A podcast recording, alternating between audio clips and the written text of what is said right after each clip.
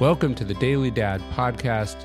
Every dad needs a little help, and that's why we made this podcast. It's one inspiring, philosophically driven, historical driven lesson about fatherhood that you can use to do your most important job a little bit better.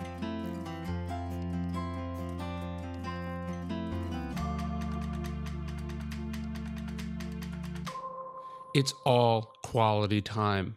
You'll hear other dads talk about the need for quality time with their kids. Sort of a strange phrase if you think about it, because it implies a hierarchy of time that nobody has ever really bothered to define. And there's judgment to that too, that maybe the time or experiences that you, the busy, ordinary dad, give your kids is not enough. The comedian Jerry Seinfeld, who has three kids an 18 year old daughter, a 16 year old son, and a 13 year old son, pushes back against that. Special days? No. Every day is special. Every minute can be quality time. I'm a believer in the ordinary and the mundane, Seinfeld said.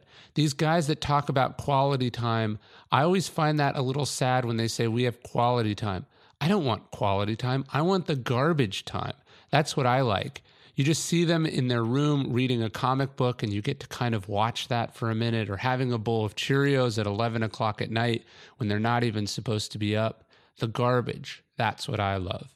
Your job is not to entertain them or to curate every minute of their lives so that everything is meaningful and important and edifying.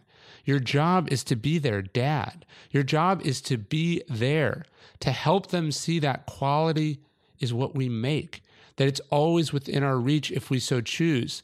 Eating cereal together can be wonderful. Blowing off school for a fun day together can be wonderful.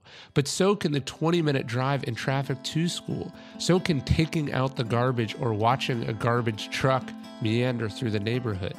All time with your kids is created equal. What you do with it is what makes it special.